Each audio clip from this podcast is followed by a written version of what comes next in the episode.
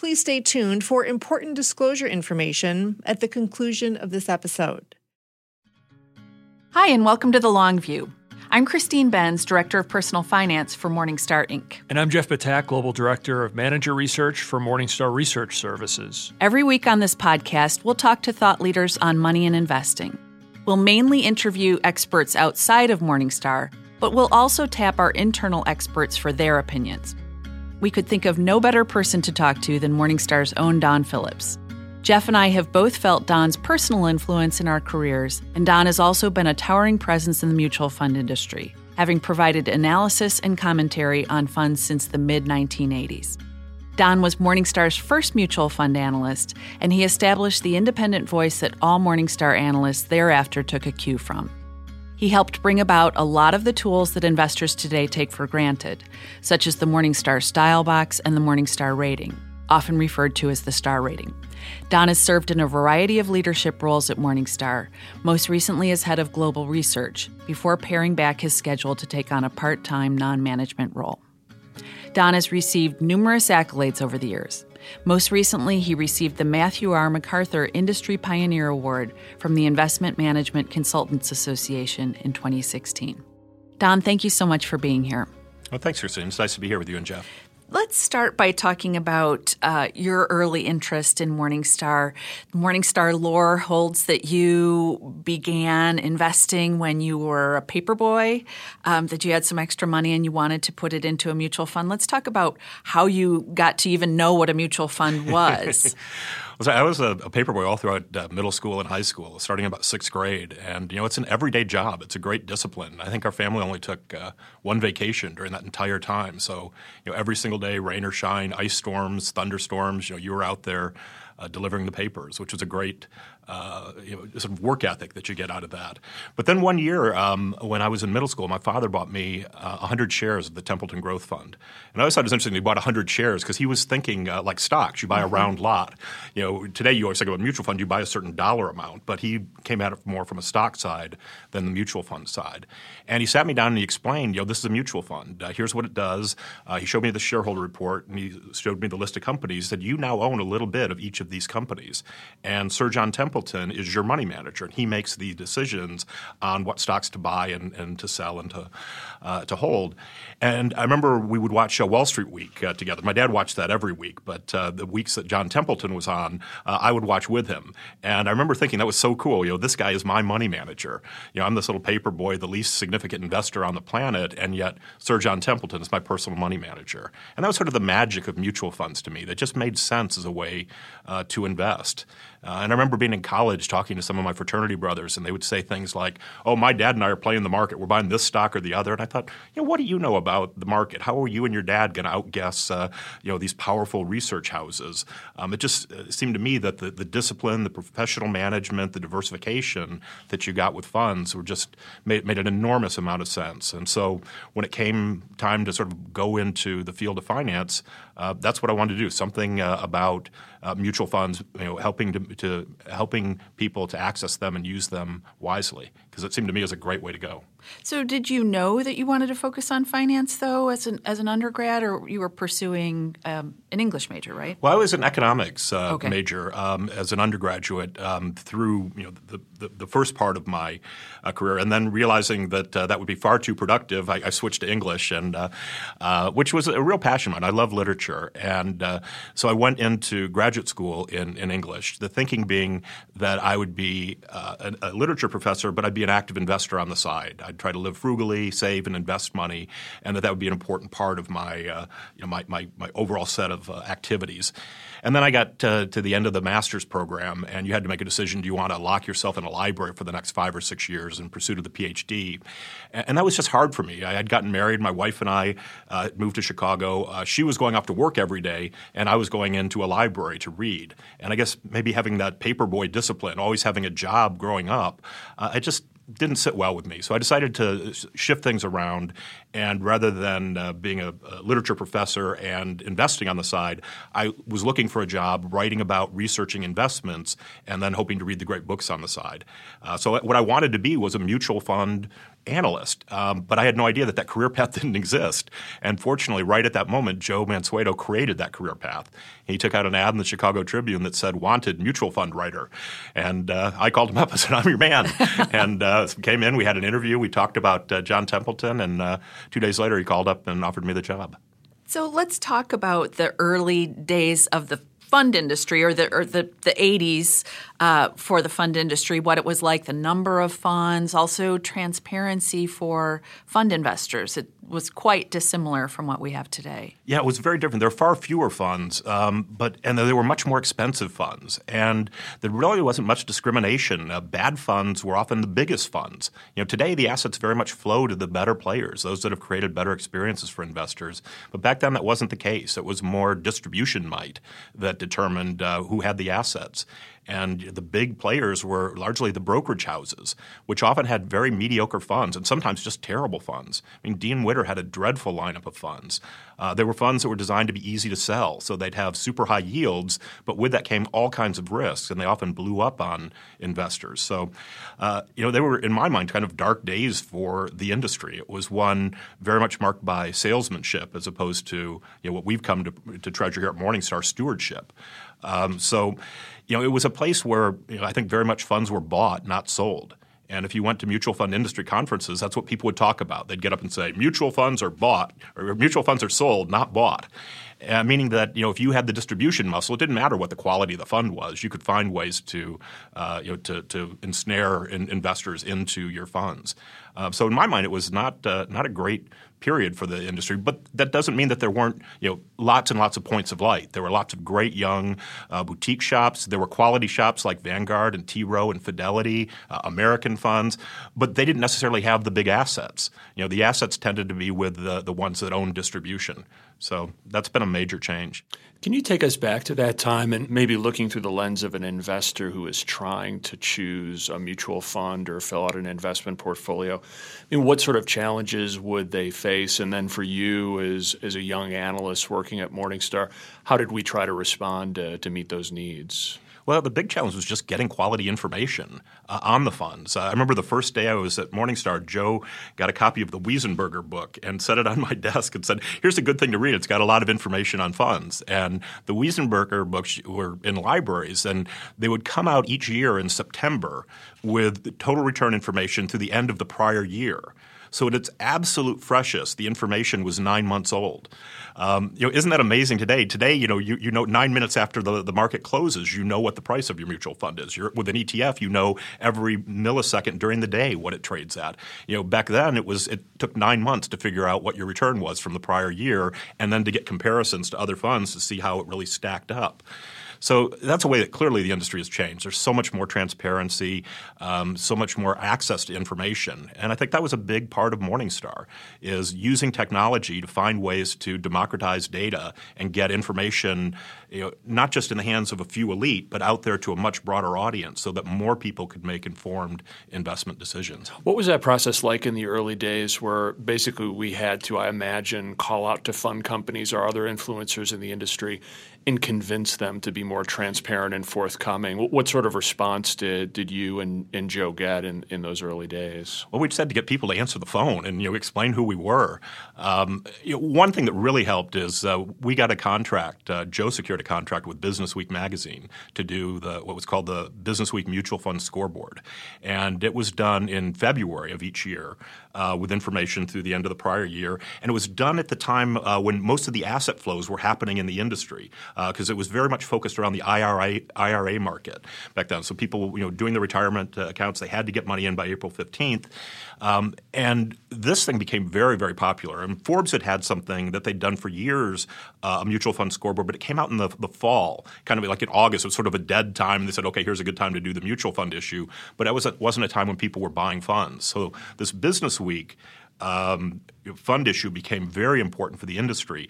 And all of a sudden, when we started sending out surveys to fund companies that used to come out just under the name Morningstar, now it said for use in the Business Week uh, Mutual Fund Scoreboard, we got all of the information back much more quickly and had better access. So we kind of used the, the we tried to create pull demand either through media clients that we had and then later through financial advisors who were using Morningstar.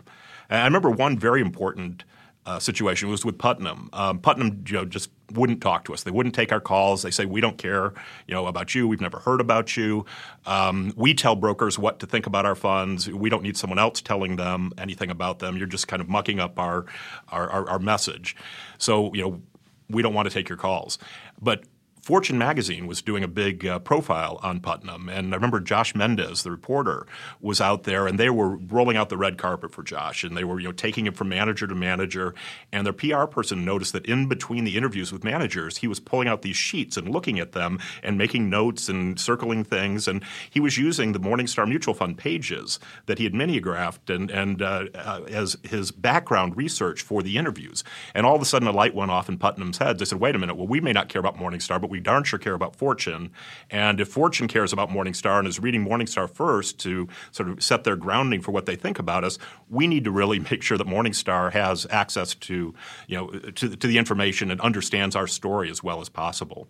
So it was always that pull demand that we got from uh, from the media or from advisors that, that changed uh, the behavior of the, the, the, fund companies and got us access to more, uh, more information.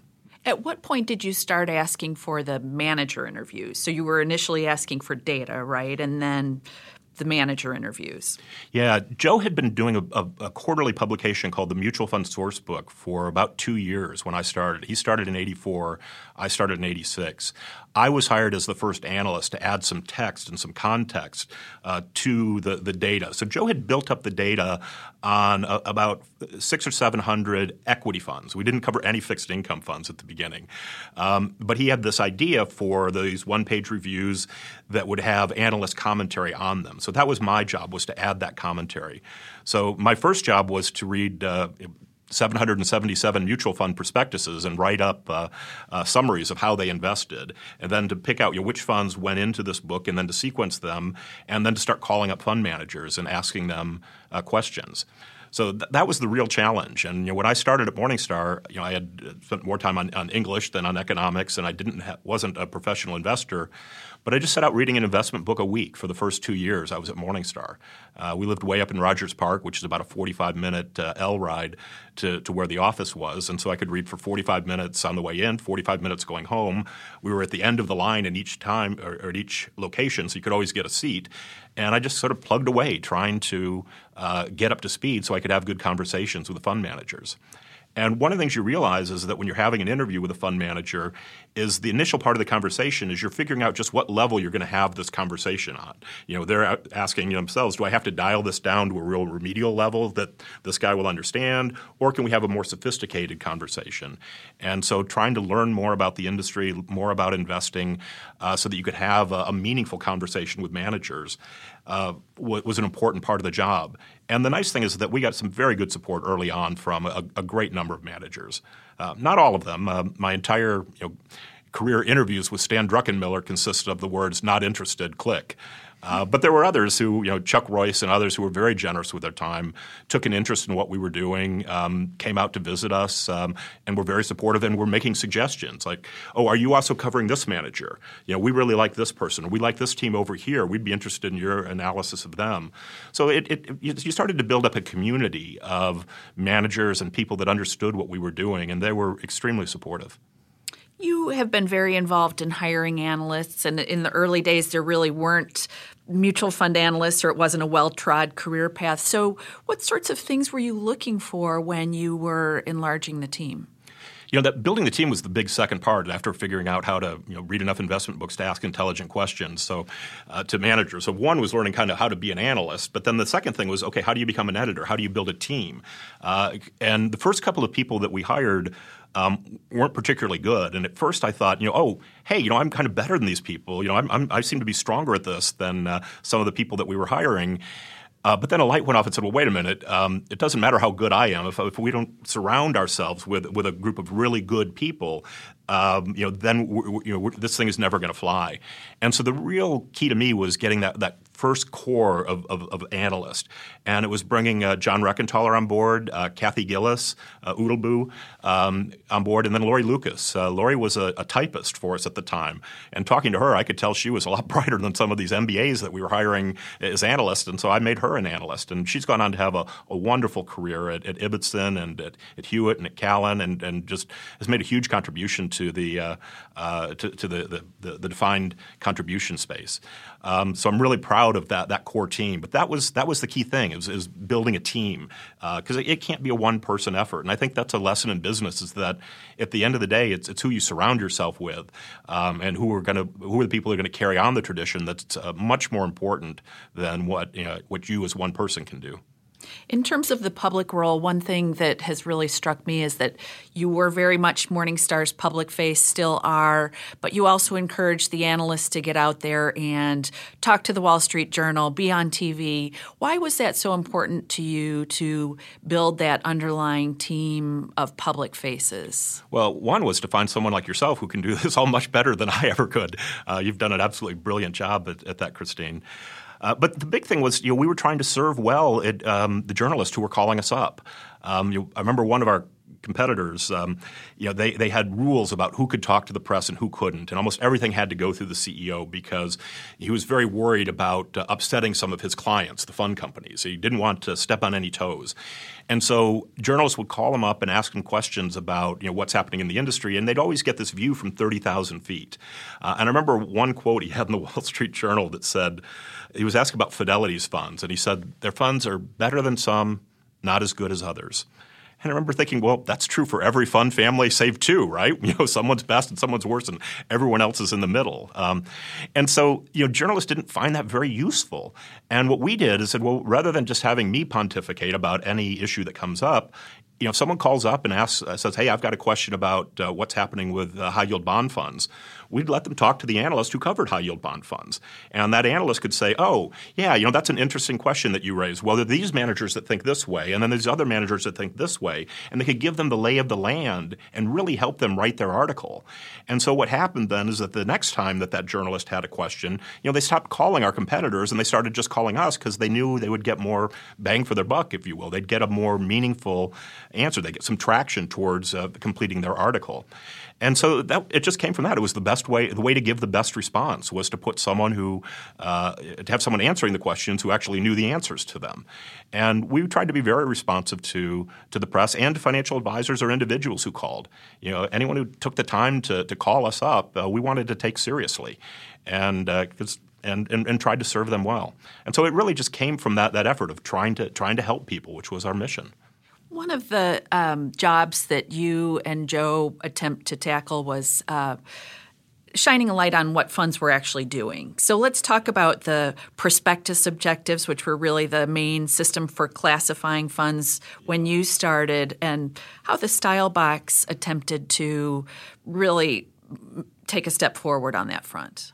Well, the, the Box came out of listening to independent advisors. Uh, it was at, at, an ICFP retreat where a bunch of advisors were sitting around saying, "How do I explain to my clients why we have more than one equity fund in their portfolio?" You know, they'd say, "Well, look, we already have a, a, a U.S. stock fund why do we need a second? Let's add a gold fund or something you know esoteric like that. And the advisors would say, yeah, I could see adding a, a, gold fund, but that's not the second fund we add. That's maybe the seventh or the eighth. How do we explain that just because you have one equity fund, you, you perhaps haven't covered all of the equity markets? And how could you explain how two funds uh, might be complementary and another two might uh, you know might just be overlapping? And that was the idea of the style box to kind of give you a sense of what part of the economy a manager was uh, was mining. And the idea was for it to be descriptive. We never meant for it to be restrictive, um, to be the style police and tell managers you can buy this stock but not that stock. Uh, that was never our intent. We just wanted investors to understand um, you know, what the fund was actually doing. And if you think back then, the, the, names were in the industry, you had more creativity than they do today, but they, they tended not to be very helpful in, in helping you understand what the fund was actually doing. You know, you had to be an insider to know that Windsor was a value fund and Janus was a growth fund, that they bought very different stocks and you should set completely different expectations for the performance of those two funds. So this was a way of just helping to you know, add some clarity to the playing field.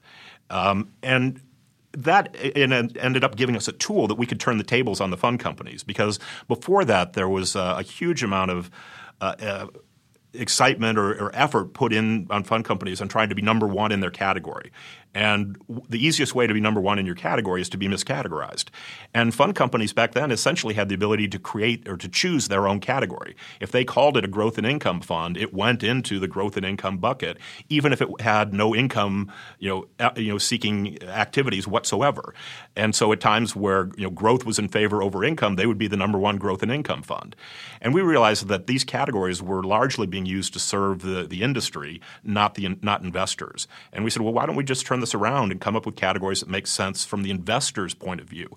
And, and that's one of those subtle ways where you know having the same database but having a different point of view means that you you manipulate it differently, you uh, you present it differently, and taking control of the categorization system, taking it out of the hands of, of, of marketers that were trying to use it to make each fund look as good as possible, and putting it in the hands of advisors and investors who cared about what are the implications that I should be setting for these funds so that I can deploy them successfully.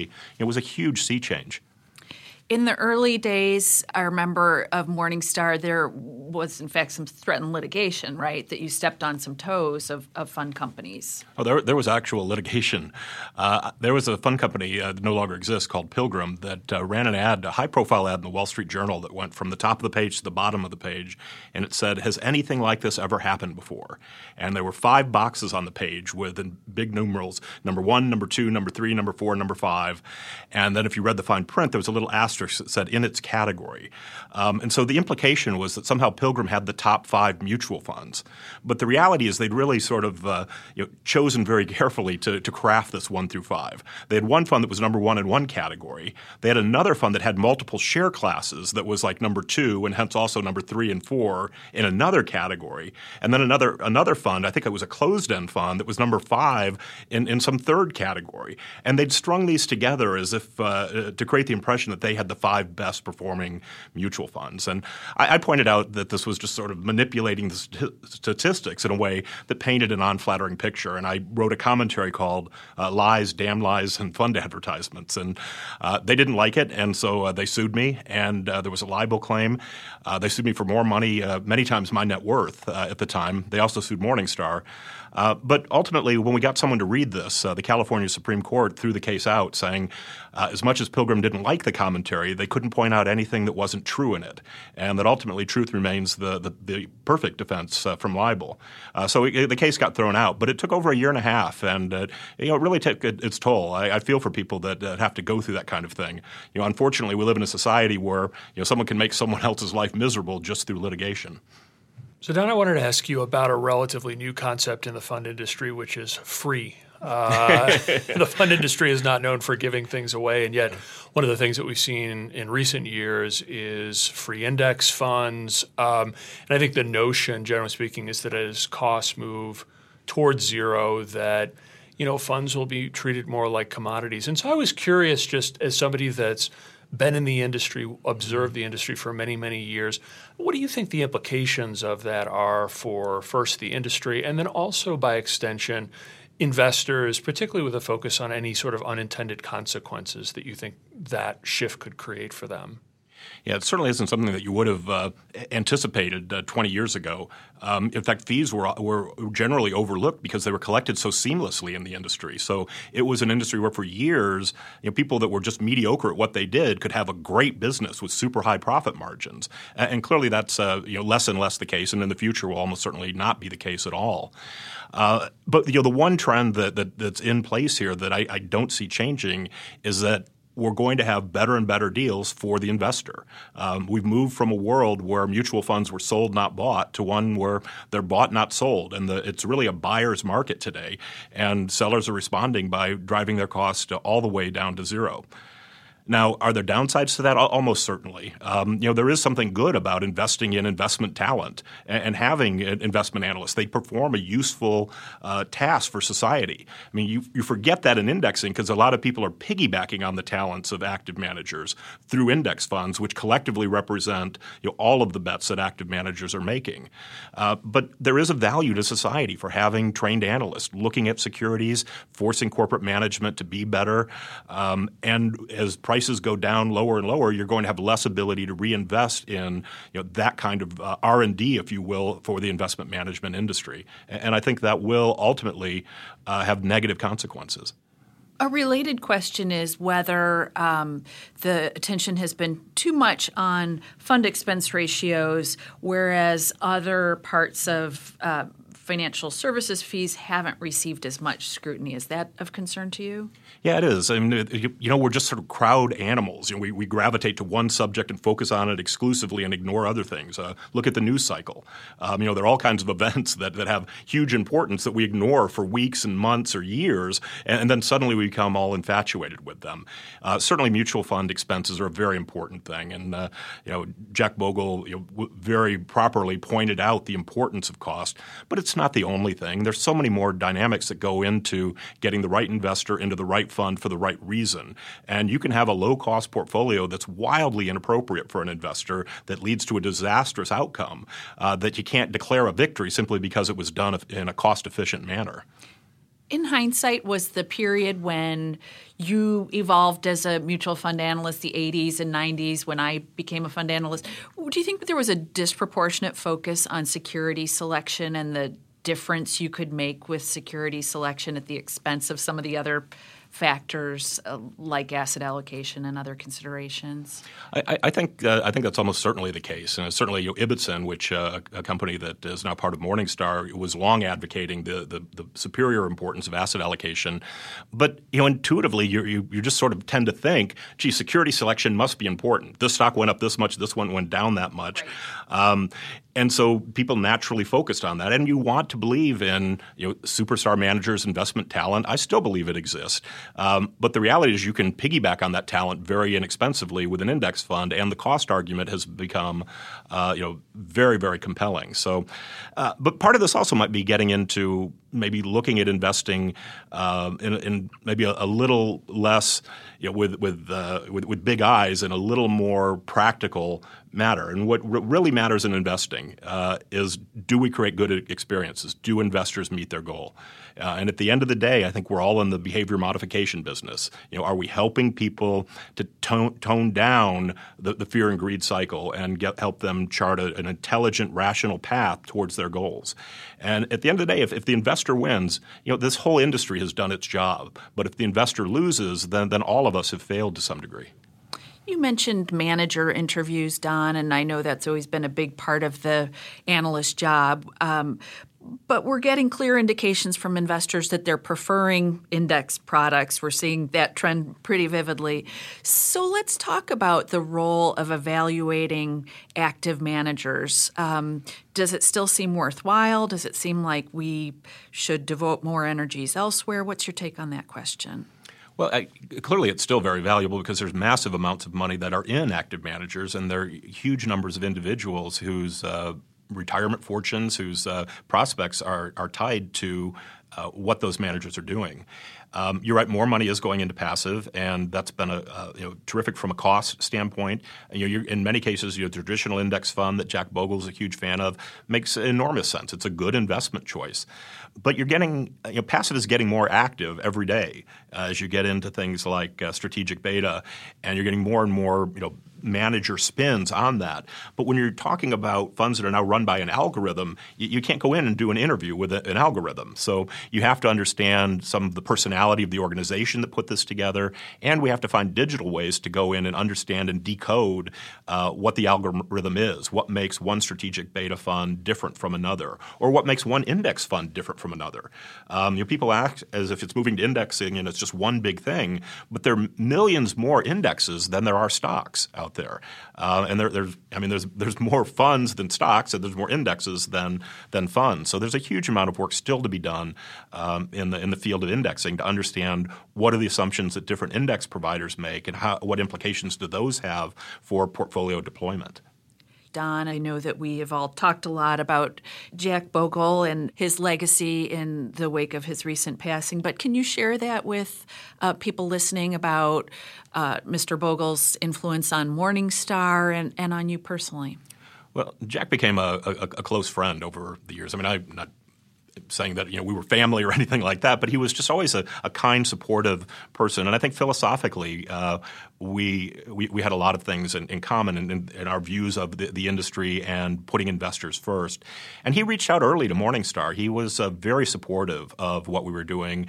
Uh, always had suggestions for how we could do it better, and uh, his suggestions were always you know, very well thought out, and we implemented a lot of them through the years. So he just became a, a, a an incredibly important part of, of my life and uh, and of Morningstar's uh, life, and, and for many many investors. And I think that's the important thing. I, I don't think of Jack as gone. I, I, you know what I do is celebrate the fact that his legacy will, will, live on for generations, and that investors yet to be born are going to benefit from the things that he championed. So in my mind, Jack is is very very much with us today. Uh, he's part of the spirit of Morningstar. He's part of the spirit of the best parts of this industry, and there are many people in this industry that are here today because of you know their their admiration for Jack and what he did. But you know an interesting thing about Jack is that you know, was talking about when I started in the industry in the 1980s.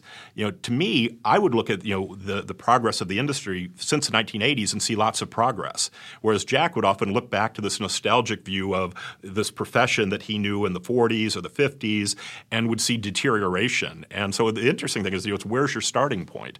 But one of the things that Jack would always do is when he looked at the industry, he would discount Vanguard and take it out and say, well, look at this other stuff, it's all overpriced. And I'd say, well, gee, when I look at the industry, a lot of what I see is Vanguard, and it's a wonderful part of the industry. And then there are these, you know, these boutique managers that are very good, and there are other places that improved their practices because of the competition that, uh, that Jack created. And so I tended to see the progress where he saw the deterioration. Uh, but I think that's an important note is that you know, even if you never had a penny in index funds or a penny in Vanguard's funds, you benefited from Jack's presence because the competition that he created uh, you know, forced prices down across the industry. And the pressure that he put on regulators and, uh, uh, and, and, others improved disclosure, and it made the industry more transparent and more accountable to investors. And that's a legacy that uh, will live on and on. Are investors overdoing their stampede out of active products in favor of low cost index products, in your opinion? Uh, probably. I mean, people always react to what's been in favor in the recent past, and index has done very well. But you can't get away, as Jack said, you can't get away from arithmetic. Um, you know, the, the, the lower costs are, are, very important, and what this has done is it's raised the bar for active managers. And you know, for a long time, firms were in denial. Uh, you know, that phrase that I used at the beginning, "mutual funds are sold, not bought," meant that hey, that performance stuff doesn't matter. The higher costs don't matter. You used to get people up pontificating on stage about, well, would you rather have a Cadillac or uh, an Oldsmobile? or something. It's saying that the more you pay, the better you'll get. And you know, as Jack correctly pointed out, in investing, you, you get what you don't pay for. Uh, so, you know, it, it's it's been a real you know sea change. I, I, still think there's a place for active management. Vanguard was built on on active management, and interestingly, if you look at Vanguard's funds uh, over an extended period of time, their active funds have done as well as or better than their passive funds.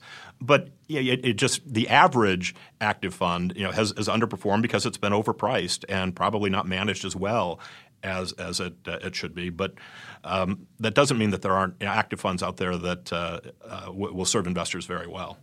Have you shifted around the contents of your personal portfolio as the years have gone by to emphasize index products more? You know, I have more money in active funds today than I ever do, but it's probably not as high a percentage as it once was. Because uh, I do use index funds. I mean, it's not it, to me, it's not an either or battle. Um, but I have, you know, my, my shifting in my personal portfolio, I'm much more focused today on philanthropy and giving, you know, giving money away as opposed to just building up a, a larger and larger nest egg. So I, have put more of my investing on autopilot as I, am thinking more about, you know, how to disperse this money as opposed to how to accumulate it. But I don't regret at all the, the early days researching and looking for best funds and building a portfolio. And uh, where I'm in that position today, you know, I would still focus very much on um, you know, trying to find the, you know, the, the, the best funds.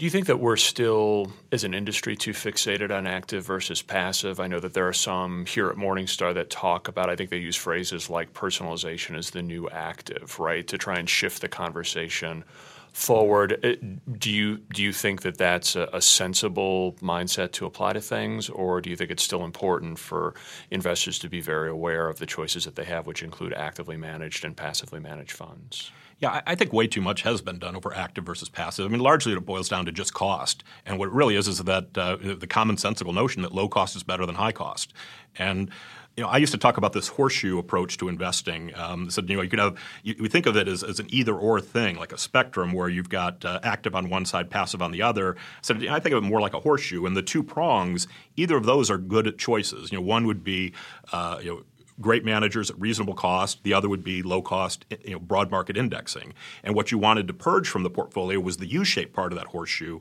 um, which are sort of you know not particularly well managed, overpriced funds, uh, which could be overpriced index funds. Um, that's what you wanted to purge from your portfolio. And I remember Bogle saying once, uh, "Well, Phillips, you, you, got a lot of crazy theories like that horseshoe theory and things like that." And I said, "Well, Jack, isn't that you know pretty much what you had at Vanguard? You had great managers like John Neff that, that, packaged uh, inexpensively, and then you had index funds." And he goes, "Well." I guess if you put it that way, it makes a lot of sense. I, I, I, take it back.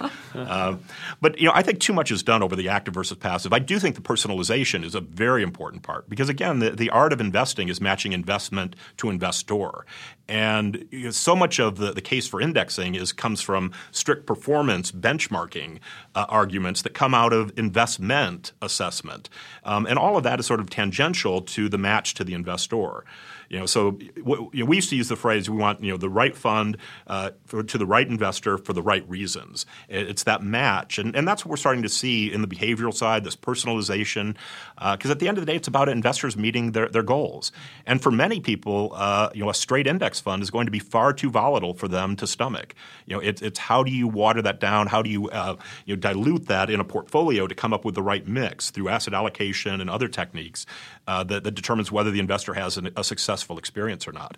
And you know, one of the most disastrous experiences investors have had during my you know, career at Morningstar has, has been with the, the, the, the Nasdaq 100. You know, chasing those stocks you know, full of tech, you know, the, the, the tech heavy indexes back during the, the, the tech bubble.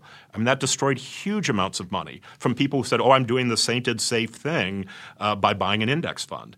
Uh, I remember uh, Jack Brennan, who you know, in the wake of the Bogle thing, doesn't get nearly enough credit. I mean, he's a he's a he's a good and decent man who you know had a falling out with Bogle, and their feud was kind of a, an ugly chapter in the fund industry's history. But you know, Brennan did a lot of really great things for Vanguard and a lot of good things for the industry. And I remember seeing him at an ICI uh, Investment Company Institute conference one year and he was asked, you know, if you could have done one thing differently during the whole tech bubble, what would have been? And he said, I, I would have closed the, the growth index fund. And people were scratching their heads saying, it's an index fund. You don't have any responsibility to, you know, to close it. People knew what, exactly what they were getting. You know, why would you have closed that? And I think one of the great things about Vanguard is they, they had what the, the, Swiss Army, where all of the, their senior executives would be on the phone lines periodically, hearing what investors were saying. And Jack knew that people had bought that fund with inflated expectations. You know, they expected it to continue to go up uh, by you know 70, 80 percent a year. And when it didn't do that, they were disappointed. And the worst thing is he knew that the flows meant that huge amounts of money came in at the peak and then left at the trough.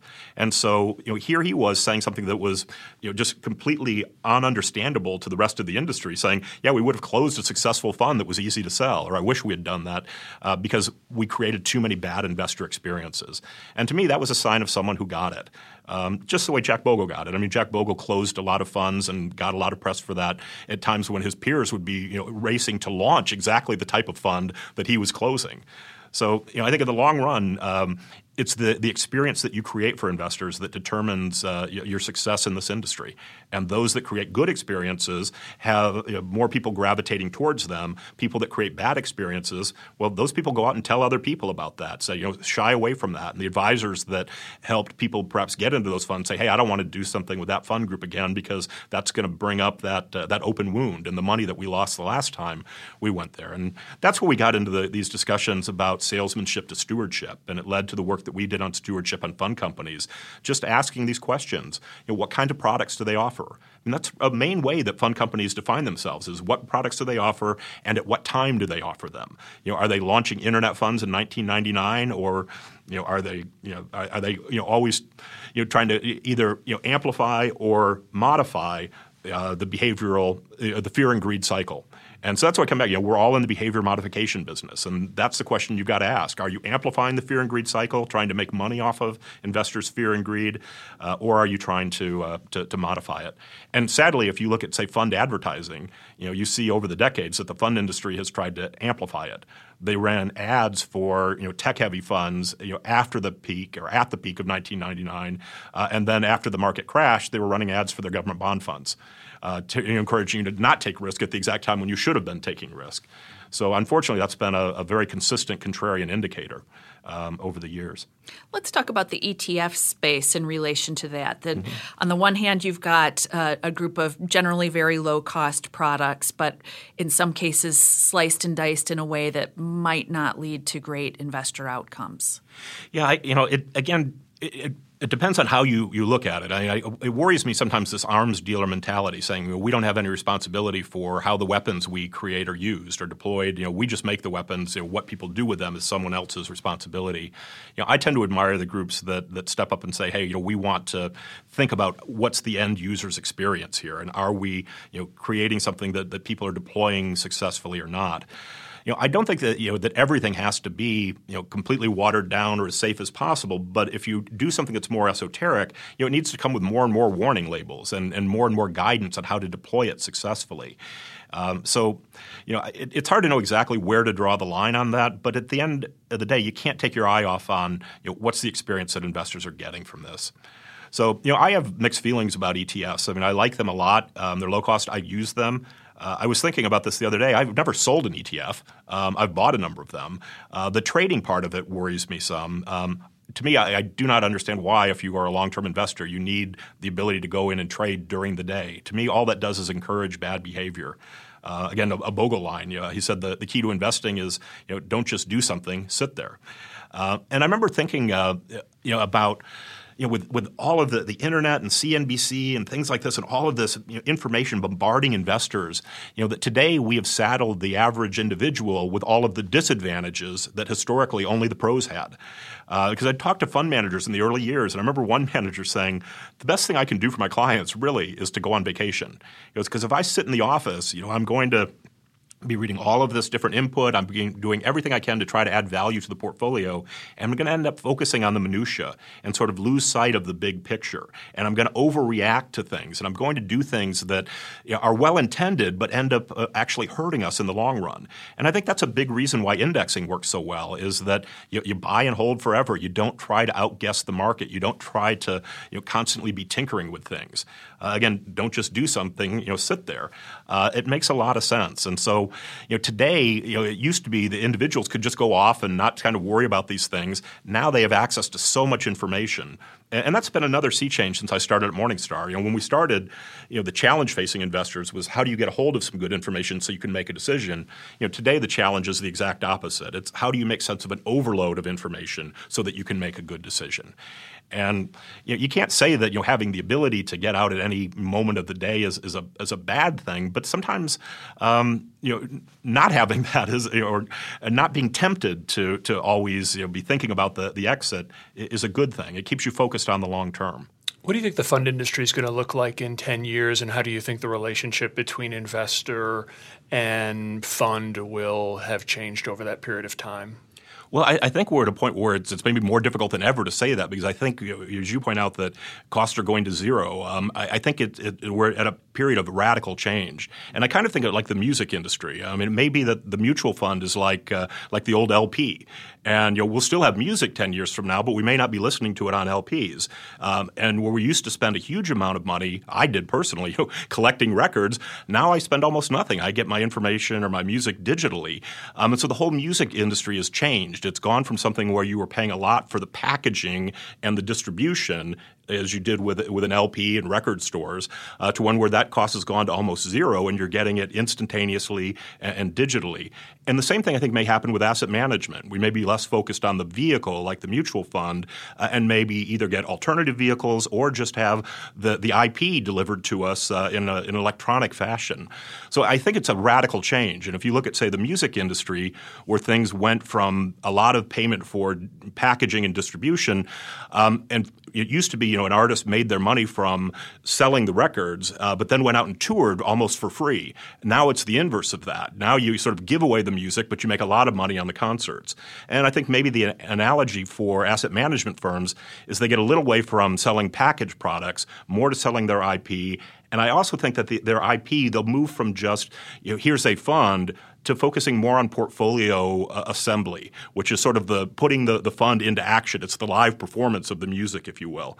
And so I think you'll see more of an overlap between what asset managers do and what uh, uh, financial planners uh, have, have historically done. And I think that's one of the reasons you see so many uh, traditional mutual funds buying robo advisors or developing that kind of capability, either to share with advisors or to offer it directly to the investing public. But the overarching trend that I think is there is it's going to mean uh, lower cost and more choice for investors. The same way as a music listener today, you have an infinite library at your disposal for a fraction of the cost of what buying you know, a handful of albums used to be.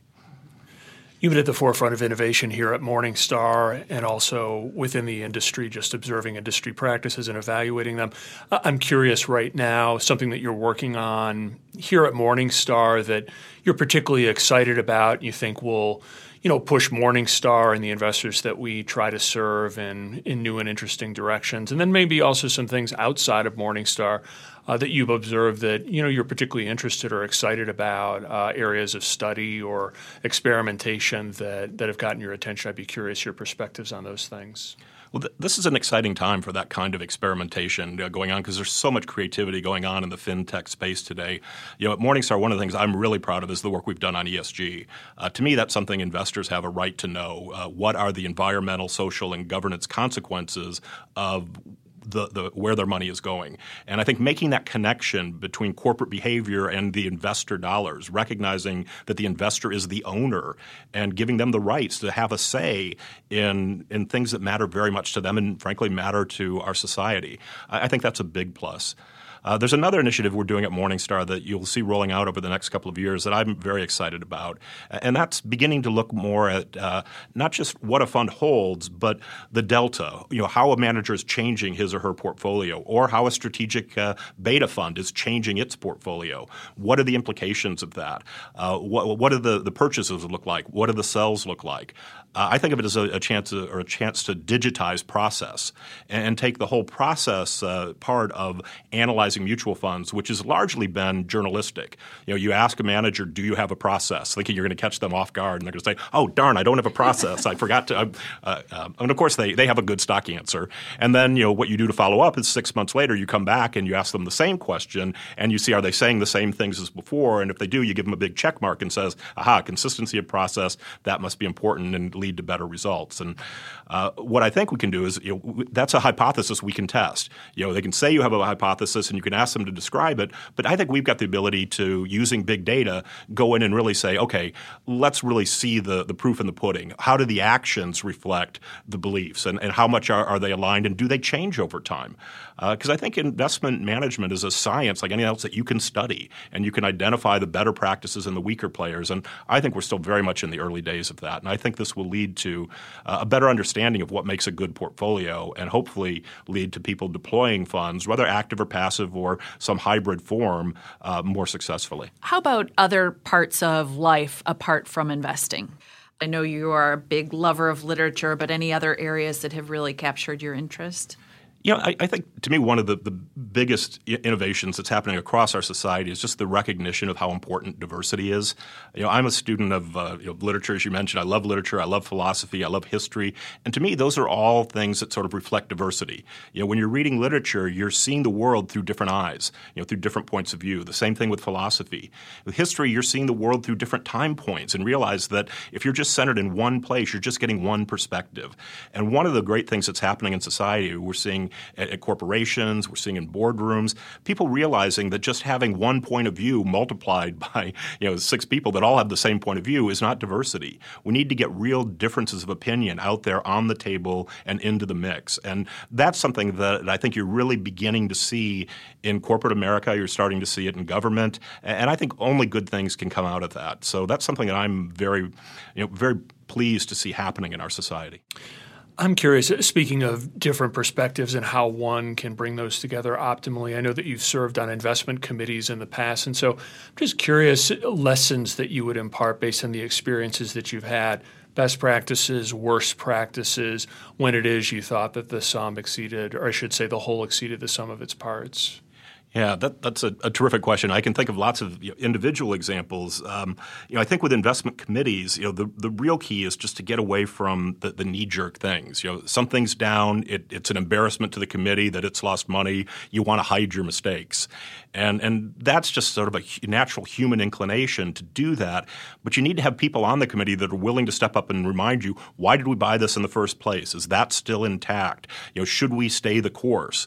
Um, you know, those become so important. And again, you're, you're arguing against you know, human inclination uh, which is why you know I say often you know, we're in the behavior modification business, and it's our own behavior we have to modify. It's not just you know we, we know it all, and these uh, you know little investors don't know it, and we have to help them out. You know, financial advisors need help with this, professionals need help, and it's a natural inclination to try to bury your mistakes and, and trumpet your wins. But if you do that, what are you what are you doing definitionally? You know, definitionally, you're you're selling low and you're buying high, and and that's what, what we have to reverse. And that's why I think having, uh, if if you've got a, a properly constructed you know, portfolio you know, committee or investment committee, you can get that voice in there that reminds you of what you really should be doing, even if it goes against your inclinations. How do you facilitate that? You mentioned proper structure, and so did you find through your experiences that maybe there were some formats or structures that worked less well than others?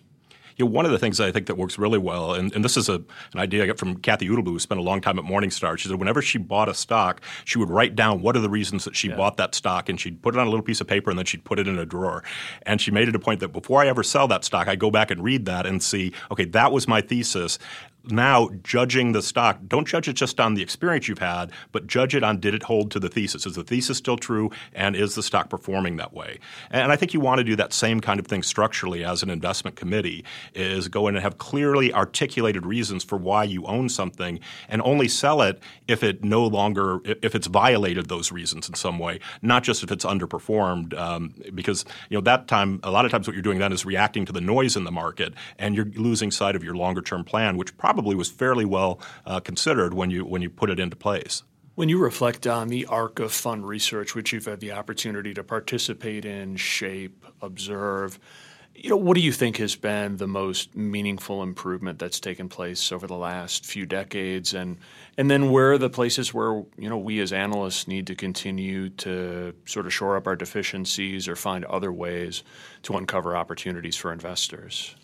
Well, I, I, think it's become much more holistic. I mean, today you have a, a, a access to a great amount of information, at least in the U.S., not in every market. Um, and managers tend to be pretty um, you know, willing to talk about uh, their philosophies. Uh, we do a better job of you know, getting out, talking to the managers, getting the full story, putting it into a context. But I think there's still things we can do in, in big data and helping us to you know, digitize more of the, the analysis that can you know, give the analyst an even better leg up. But to me, one of the most exciting things that's happening in fund research is the, the, the, the bridge to the investor, some of the things that are happening in the behavioral uh, finance world. Um, because the art of investing is, is the match between investment and investor. And I think we've done a very nice job of documenting investments. And uh, now there's a greater opportunity than ever to say, how do you create the, the, the correct link to the investor? And the other frontier that I think is very important is not to look at investments uh, just in, in, isolation, but to think about how they contribute to portfolio construction. And so I think those are more and more the frontiers that are in front of us. But you, you can't broach those frontiers without having done the legwork that our analysts uh, have done and continue to do today. And, and I will point out that you know our analysts today are held to much higher standards than we were in the early days. I mean, some of the stuff that you know, we, we, we worked so hard just to fill up the boxes. And so sometimes you were dashing these things off in a matter of minutes. And our analysts today do such a, a detailed, thorough research job that uh, it's just it's, it's incredibly impressive to me, the, the, the caliber of the work that they do. Do you think that one of the unintended consequences of greater transparency, more ready access to data, and unfettered choice is behavioral costs that investors have incurred? And you know, I, I, guess how should we, maybe as analysts or investors in general, think about some of the trade offs that are involved between being able to maneuver around in their investments and tinker versus maybe some of the costs that they might unwittingly incurred by mistiming their investments? Yeah, I, I, think that's a real central question, and I think it's one of the reasons too why financial advisors have remained uh, you know so important in this industry, and why they've continued their practices have continued to grow. You know, there was this thinking that there's going to be disintermediation. You know, as you had more information out there, uh, advisors would fade away, individuals would just everyone would do it themselves what a lot of individuals realize is that they weren't equipped to do it themselves. They didn't have, and it's not that they didn't have access to the data, it's just they didn't have the discipline to do that. And so advisors have increasingly become coaches, uh, ones that, that sort of talk you off the cliff and keep you from overreacting to the short term uh, events and, and you know, focusing on the long term goals. So you know, to me, I think where advisors earn their keep and their perception of where they earn their keep has, has truly shifted uh, over the years. And I think they're doing things today that are, in many ways, much more valuable than what they had done historically. Let's talk about the future of advice because the cost of advice has come way, way down in terms of some of the robo advisors and other solutions for providing advice. Um, do you think that there is enough transparency in the advice landscape for consumers, enough accountability? You know, it's, it's a tough question to open up because once you start thinking about transparency and accountability, you get into well, should we have a performance record for every advisor? And then do we compare them to a benchmark? And are they above that, in which case they're a good advisor, or are they below that, in which case they're a bad advisor? But the advisors don't deal in the world of benchmarks. Uh, they're more in the world that Jeff was talking about earlier of personalization. And you know, their goal is to help a client articulate and identify their goals and then create a path towards that. And you know, the only real you know, source ultimately for judging whether that progress is, is working out well or not is the client who has complete access to you know how uh, how their accounts are doing. So I think on one hand, there's there's great transparency there, um, and clearly the, the, advisors are doing something well because they're holding on to the clients. You know, I think you know in the fund industry for a long time, you know, it, has been the, the, the, typical holding period has been around three years, and you hear some things that it's coming down these days with ETFs, and in some ways the the calculation gets difficult. But I think a long term number has been about three years.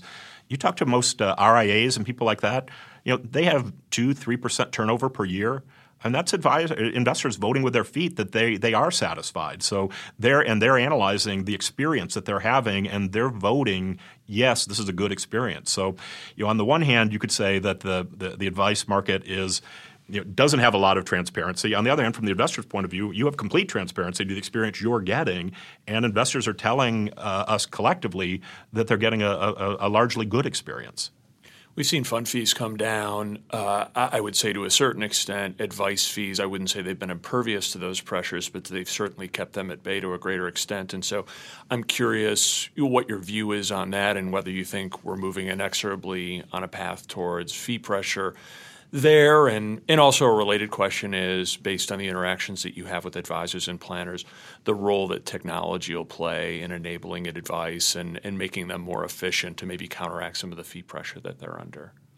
Yeah, I, I, think there is fee pressure, but uh, there's also a lot of satisfaction with, uh, with, from clients on the experience that they're having. So that sort of you know, offsets to some degree that fee pressure. I, I don't think I think you know, most clients react to the the experience that they have, not simply to the cost in, in, isolation of it. So I don't know that the fee pressure will be you know, as great on advisors as it's been on uh, on manufacturers, if you'll use sort of the industry's nomenclature. Um, but that said, I, I do think that um, you know, there, there will be more attention. There'll be more models that are thrown out there. You know, personally, you know, I pay my advisor, uh, you know, a, a flat fee, uh, not a percentage of assets. And you know, if you worked it out in basis points, um, you know, it, it, would be a very low number. Um, if I'm paying, you know, 20 or 30, 40 basis points, it'd be many, many times what I'm paying. But it's a fair fee, and and it's, it's one that, that she's very happy to work for. And you know, we we talk about it and revisit it, and it's money that I'm you know very happy to pay because it's it's I, I, think I get good counsel and. Um, but but I, I, think more and more people will do that and explore different models. So the basis point thing works very well. You know, if you know if you're starting off uh, for for smaller accounts, there are ways that that can be very efficient and it's very seamless. There there are a lot of positives to that.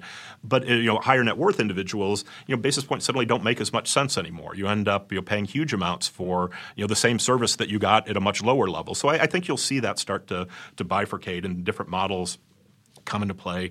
I, I, think, like a lot of people in this industry, I admire what Cheryl Garrett and others have done with the you know, charging by the hour and fees like that. And I think you'll just see different models emerge, and, and hopefully investors will be smart about it. I, I, think that paying for advice is money well spent, but you, it's also very easy to overpay for, for that advice, and you want to be you know, smart about this because it will have an impact on the, the ultimate success that you have. Why has a fiduciary standard for advisors been so hard to enact, in your view? Well, I think because fiduciary standards in general are very hard to, to enact. Look at ERISA and all of the, the unintended consequences that that had, and you worry about uh, uh, sort of the, the, the police state that's uh, you know that, that's sort of you know created by this. Um, you know, it, it is the intentions I think are terrific around this, and and you know I, I think you know, we are moving in many ways more and more towards this kind of uh, an area, but it's it's easy to see where you can come up with lots of uh, you know bureaucracy, lots of red tape, lots of uh, um, things that just don't make make sense in, in this. And you know, so it's one thing that's very easy to come up with a slogan and, and to say something. It's something else that's very very difficult in practice to to make this uh, make a meaningful difference for investors. But but I think the debate is healthy, and I think the focus on you know doing what's right for the investor is is is the focus that this industry has to have if it's going to uh, if it's going to thrive. Don, it's always enlightening to talk to you. I'm always motivated after talking to you. Thank you so much for being with us today. Thanks. It's a pleasure. Thanks for joining us on The Long View. If you liked what you heard, please subscribe to and rate The Long View from Morningstar on iTunes, Google Play, Spotify, or wherever you get your podcasts. You can follow us on Twitter at Christine underscore Benz and at SYouth1, which is S Y O U T H and the number one. Finally, we'd love to get your feedback. If you have a comment or a guest idea, please email us at thelongview at morningstar.com. Until next time, thanks for joining us. This recording is for informational purposes only and should not be considered investment advice. Opinions expressed are as of the date of recording. Such opinions are subject to change. The views and opinions of guests on this program are not necessarily those of Morningstar Inc. and its affiliates. Morningstar does not guarantee the accuracy and or the completeness of the data presented herein. Jeff Ptak is an employee of Morningstar Research Services LLC. Morningstar Research Services LLC is a subsidiary of Morningstar Inc. and is registered with and governed by the U.S. Securities and Exchange Commission. Morningstar Research Services shall not be responsible for any trading decisions, damages, or other losses resulting from or related to the information, data, analyses, or opinions or their use. Past performance is not a guarantee of future results. All investments are subject to investment risk, including possible loss of principal. Individuals should seriously consider if an investment is suitable for them by referencing their own financial position, investment objectives, and risk profile before making any investment decision.